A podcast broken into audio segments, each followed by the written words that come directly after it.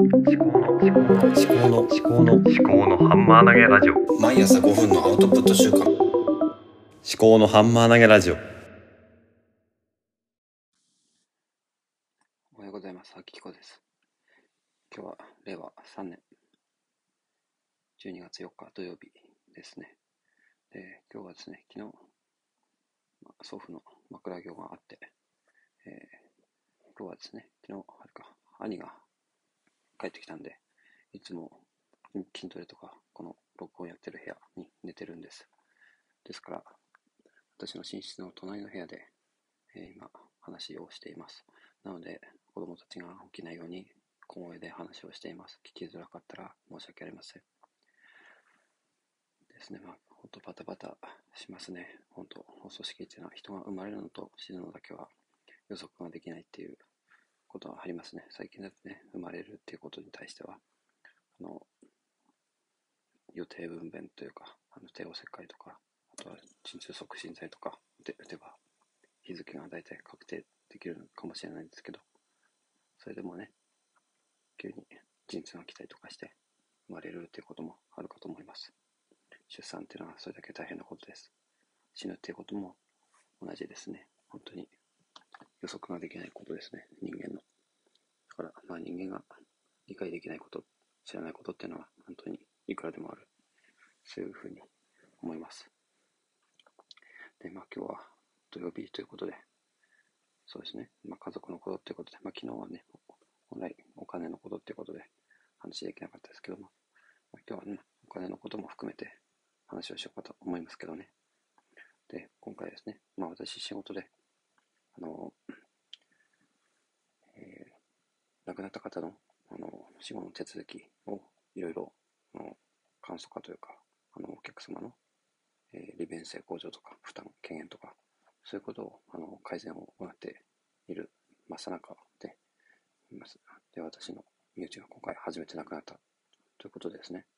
うん。まあ、その、身内としての目線と、あと、まあ、職業病じゃないですけど、仕事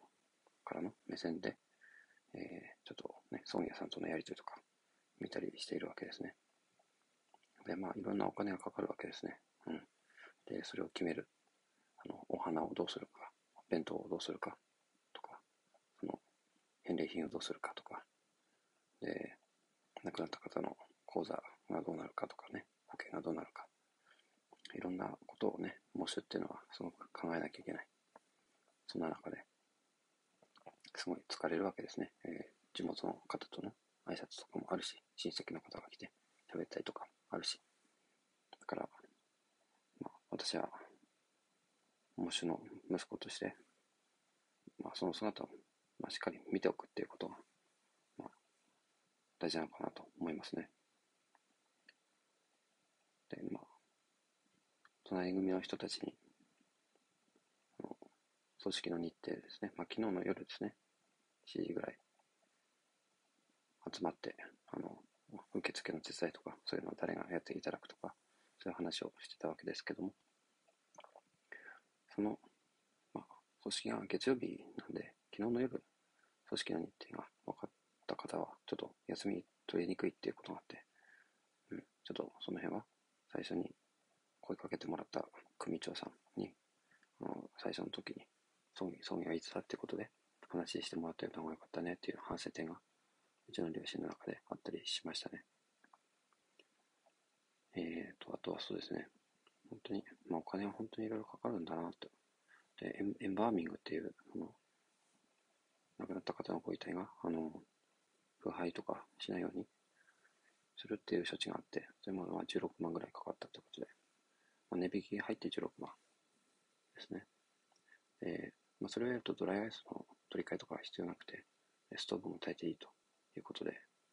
いらっしゃる、えー親戚の方々にも、あの寒いところで、あの、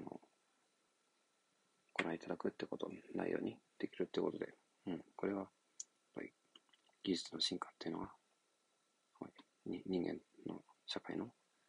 円滑な、なんですかね、あの、生きやすいようにするっていう、まあ、生きやすいようにって言うと大げさですけど、まあそういうことにつながってるのかなと思いますね。ええーと、あとは、まあ、そうですね。で、お坊さん、お嬢さんの、あの、枕業っていうのがあって、まあ、26歳のお坊さんで、お嬢さんで、えー、まあ、信号集みたいなんですけど、で、まあ、何を言ってるか、まあ、本当によくわからなかったんですけど、まあ、あの、お迎えをして、送り迎えしたわけですね。まあ、うちの父と一緒に。帰りの車の中で、どういう意味があるんですか？って話したら、まあ、あとは喋ると1時間ぐらいかかるくらいあの話せるんですけど、ってことで、まあ、かいつまんで言えばですね、あの、えー、亡くなって、あの、まあ、地獄に行かないように、極楽浄土に行けるように、あの、えー、観音様とか、そういう方々のお弟子さんになってくださいねっていう、そういうことをお話しされてたっていうことで、で本当は、そういうのは、本当はとか、その、本格的なのをお葬式の告別式の時に長く話をするみたいなんですけど、お経で。それの、そういう話をするからねっていうのを、えー最初にお話をしたって、まあそういうお経らしいんですけどね。で、あとは、まあ、信号宗の中にもいろんな宗派があって、まあ、信号宗っていう宗派の中の派閥があると。派閥によって結構大学とかも違ったりするということで、で、お経の内容も違うと。だから、まあ、どんな世界も、その、派閥争いっていうのがあるんだなっていう話を父としてましたね。はい。今日はこんなところで以上です。ではまた。